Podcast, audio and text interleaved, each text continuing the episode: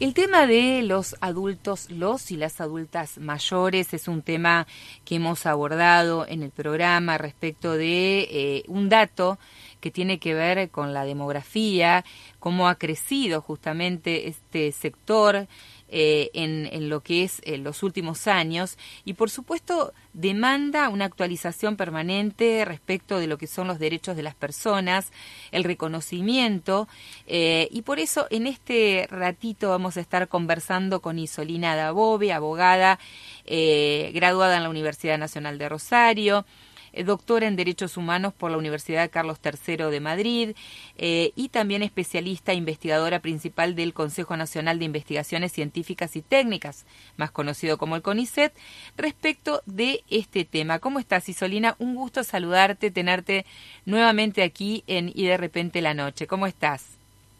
Hola, querida Sandra. Muchísimas gracias a vos, a todo el equipo y a las personas que te siguen todas las noches eh, así que bueno, es una alegría estar en, este espacio eh, invitada por vos. Y Solina, ya lo hemos conversado en, otras, en otros momentos, en otras oportunidades, pero decíamos, es tan importante mantenernos actualizadas y actualizados respecto de eh, una etapa de la vida que durante mucho tiempo parecía que era el final, ¿no? Que, ya eh, las, personas se jubilaban, dejaban de trabajar y por lo tanto eh, quedaban como al margen del sistema. Y hoy sabemos que la expectativa de vida ha aumentado notablemente, las personas pueden continuar con proyectos absolutamente eh, activos y positivos, ya no hay nada de pasividad en eso o muy poco.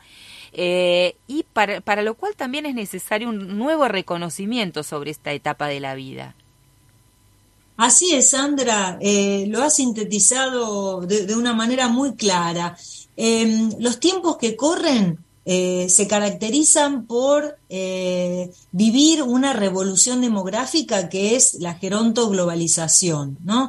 En todo el planeta se registra un aumento de la expectativa de vida, vivimos más años, pero la cuestión eh, que genera, la cuestión complicada de este fenómeno es que eh, en todos los países del mundo no están dadas las condiciones adecuadas para garantizar calidad de vida.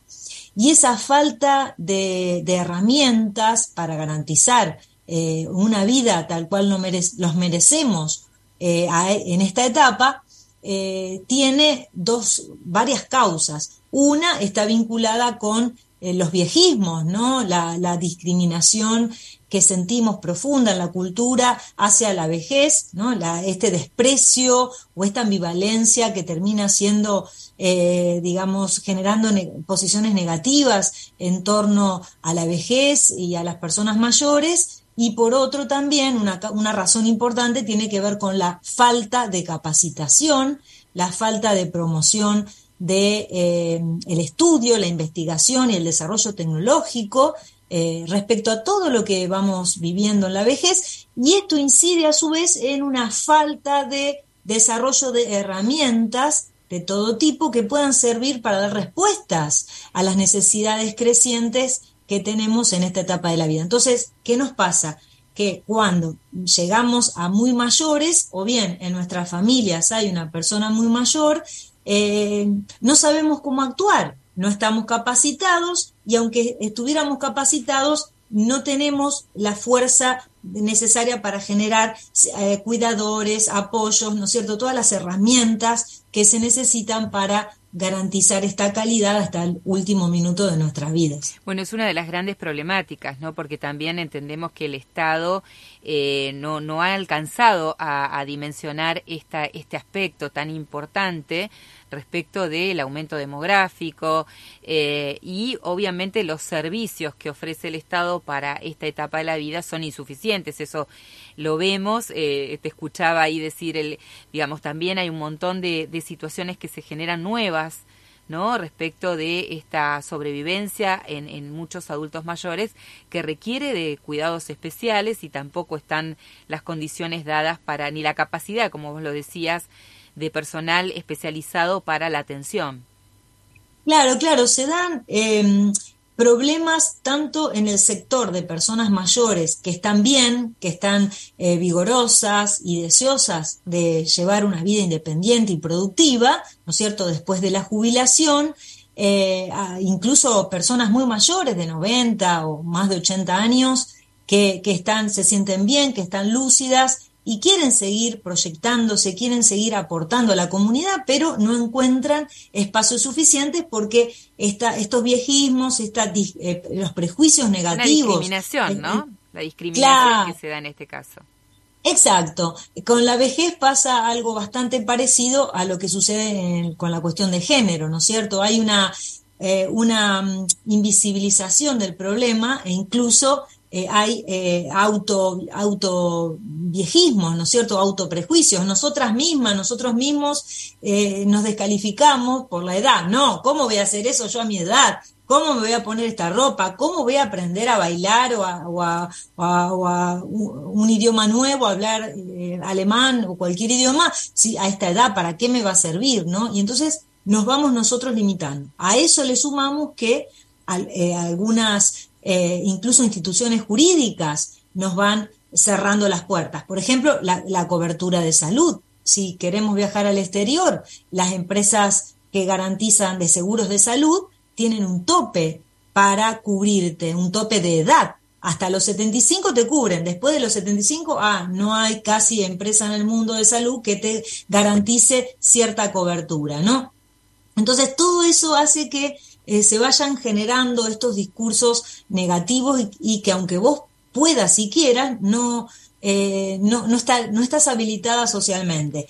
Otros, otra serie de problemas son los que surgen eh, cuando tenemos alguna situación de salud que nos fragiliza o nos coloca en una situación de dependencia, ¿no es cierto? Esto hace que los problemas sean más evidentes, pero tampoco tenemos buenas respuestas, siguen siendo eh, las respuestas que tenemos son o bien asistencialistas o bien acudir a las familias cuando quizás las familias están sobrecargadas de muchas otras responsabilidades y aunque deseen ayudar pueden hacerlo relativamente.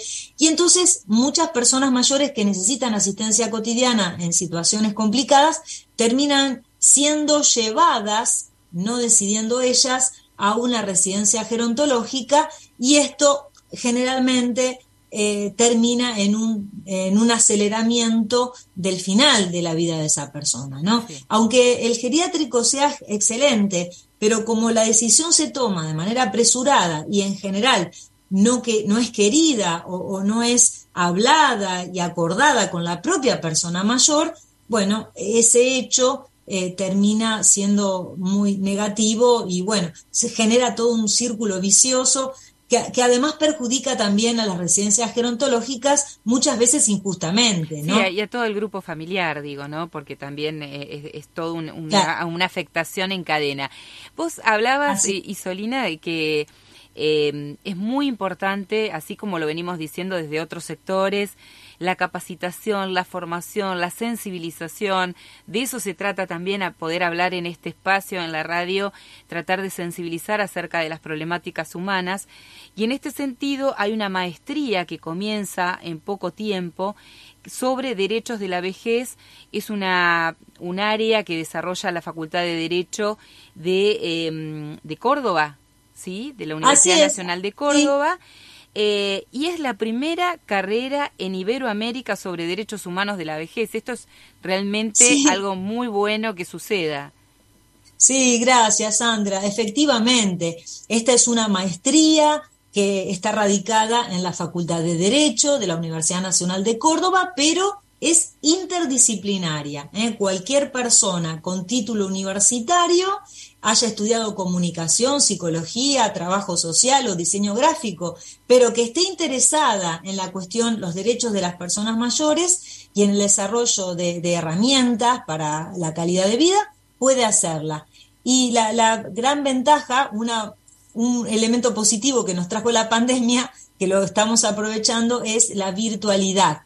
Entonces, es una carrera que, eh, se dicta el 70% de las clases de manera virtual y solo hay un 30% de clases que las dictamos en Córdoba, pero con un formato muy amigable, intensivo. Entonces, quien se anote eh, va a cursar los jueves y los viernes de 17 a 21 horas online, así como estamos ahora nosotras, Sandra, este, y em, en julio nos encontramos tres días para trabajar de manera intensiva y en diciembre cuatro días y esto transcurre durante dos años. Al finalizar, tienen que hacer una investigación, un trabajito, una tesis, en donde los estudiantes postulen eh, propuestas de desarrollo de herramientas para seguir trabajando en su campo eh, en favor de la calidad de vida de las personas mayores. Bueno, sumamente interesante y les recordamos a aquellas personas también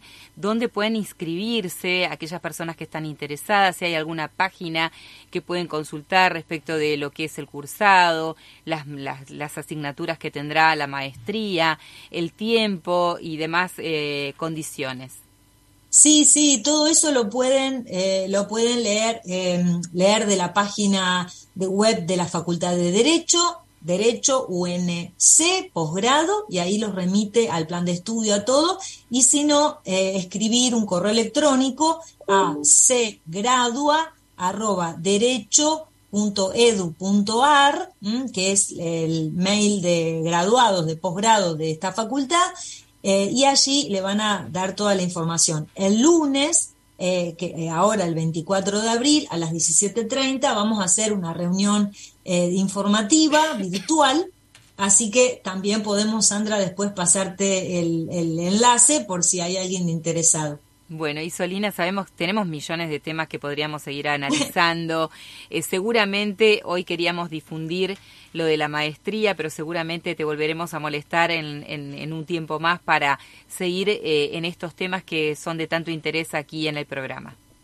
Sí, muchísimas gracias, Sandra. Y además me encanta el nombre del programa. Me encantó. Bueno, vos sabés que el, el nombre del programa es a raíz de un poema de Salvatore Quasimodo, muy cortito, que dice: Cada uno está solo sobre la faz de la tierra, atravesado por un rayo de luz y de repente la noche.